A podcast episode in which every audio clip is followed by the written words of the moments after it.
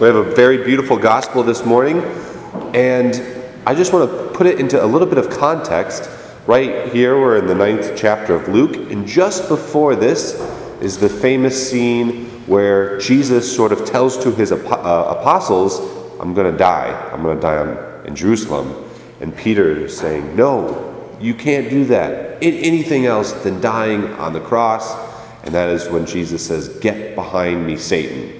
So you have to imagine there's got to be a little tension going on between Jesus and Peter in this moment. So they go up to the mountain, and here in this time, Peter finds a place that's good. He's seeing some amazing things, but his mind, I think it could be read that he's still thinking about not wanting to have Jesus die on the cross. If they stay on this mountain and don't go down to Jerusalem, don't go down to do the Father's will, then he won't die on the cross. So Peter's saying, All right, let's stay here. I think there's still a little bit of remnant of him just not quite being willing to embrace God's plan that Jesus is talking about.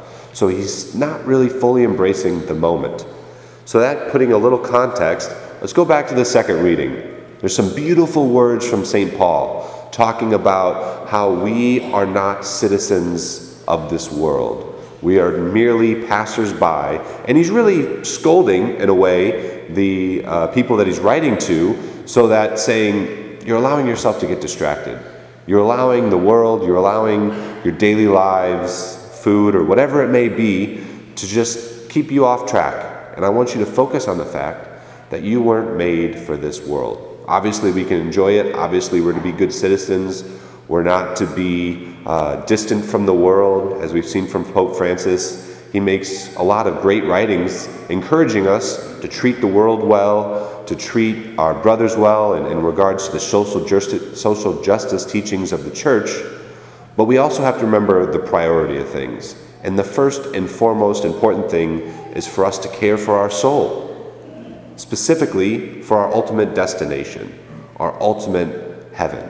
And you might think, it's the second week of Lent. Why are we talking about our citizenship of heaven? Why are we seeing Christ in his glorified body? And I think the church is doing this for a reason. When we look at heaven and look at the ultimate goal that we're going towards, a lot of us have this question what is heaven going to be like? What are we going to do in heaven? What, what is, what, what's going to go on? A lot, of, a lot of ways it's a mystery. We know we'll have the beatific vision, seeing God. But in a real way, we'll be there in our bodies. And it's a beautiful thing that we're able to sort of see from Christ in his glorified body during this transfiguration. And there's been some theologians who's been, who have been able to look at today's readings, the transfiguration, but also the post resurrection parts of the gospel, and piece together a little bit of what it's like to be in heaven, specifically for us, from our point of view as human beings. And I think it's a beautiful thing to reflect upon. And I think there's a very important distinction that needs made first. In heaven, we are all going to be humans. I realize that might sound simple, but it's amazing the amount of times of people who come up to me like, I can't wait to go to heaven and get my angel wings. And I'm going to fly around, and it's going to be amazing.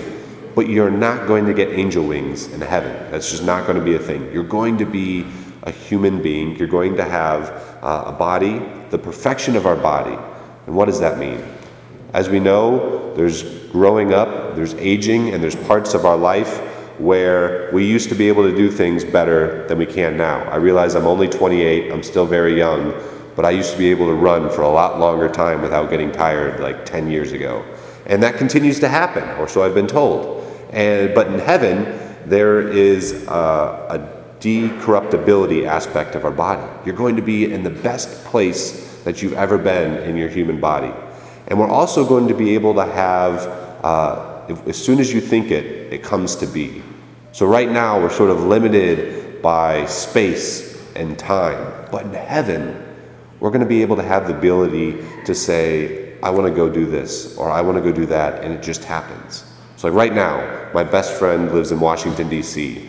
For me to see him, I have to book an airplane. I have to get on the car to go to O'Hare, to fly to DC, to take a train, to wait for him to get done with work, and then finally we can spend time together. But we're in heaven, we'll just be like, I want to see this person, and you can go and be with them and spend time with them.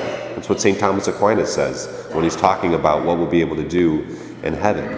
The other thing is we'll have particularity. We will be individual persons. We won't just be absorbed into some greatness of God. We'll be able to go, just like Peter does in this scene, he's able to recognize, oh, that's Moses. Oh, that's Elijah.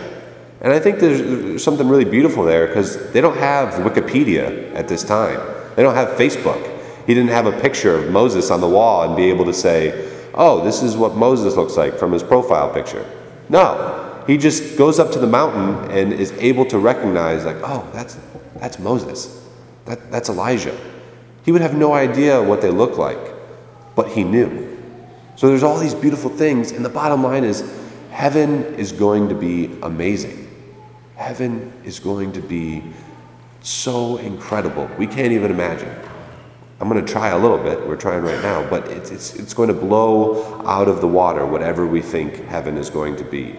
So the point is don't be like Peter. Don't allow anything in the world, anything that's bringing anxiety or disturbing your peace, don't allow your peace to be disturbed. Stay focused on the goal. Recognize that whatever is going on in life right now, it's worth it. It's worth it. And we recognize that this time of Lent is sort of a shorter version of reminding us what it's like to go through the whole life, our whole life. Sometimes it can be tough. Sometimes that thing we really that we've given up over the last couple weeks now, we really want to watch TV or, or eat that chocolate cookie. But it's totally worth it in the end to be able to go through Lent saying, all right, here is Easter. We've made it to the goal.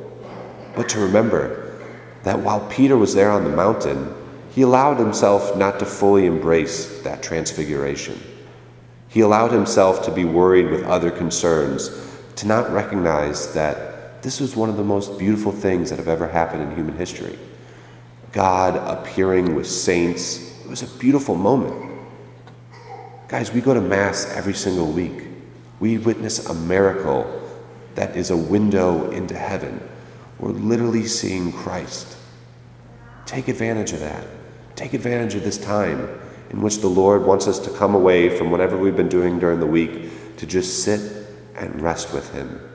To sit and allow Him to say, This is why you're going through life, to ultimately to be with me. Don't allow the beauty of the Mass to be something that just slowly disappears in our mi- mindset, right? This is the best part of our week. This is the most important part of our week. And for each of us, I just really encourage you try to get a little bit more out of it. Try to actively participate. What is the Lord trying to tell me in the readings? What is the Lord trying to tell me in the Eucharistic prayer? There's some beautiful parts of our faith, and the Lord is speaking to you in particular with today's liturgy. So, as we get closer to another miracle on the altar, when Christ comes down and turns that bread into his body and blood, ask himself, Lord, what gift do you want to give me today?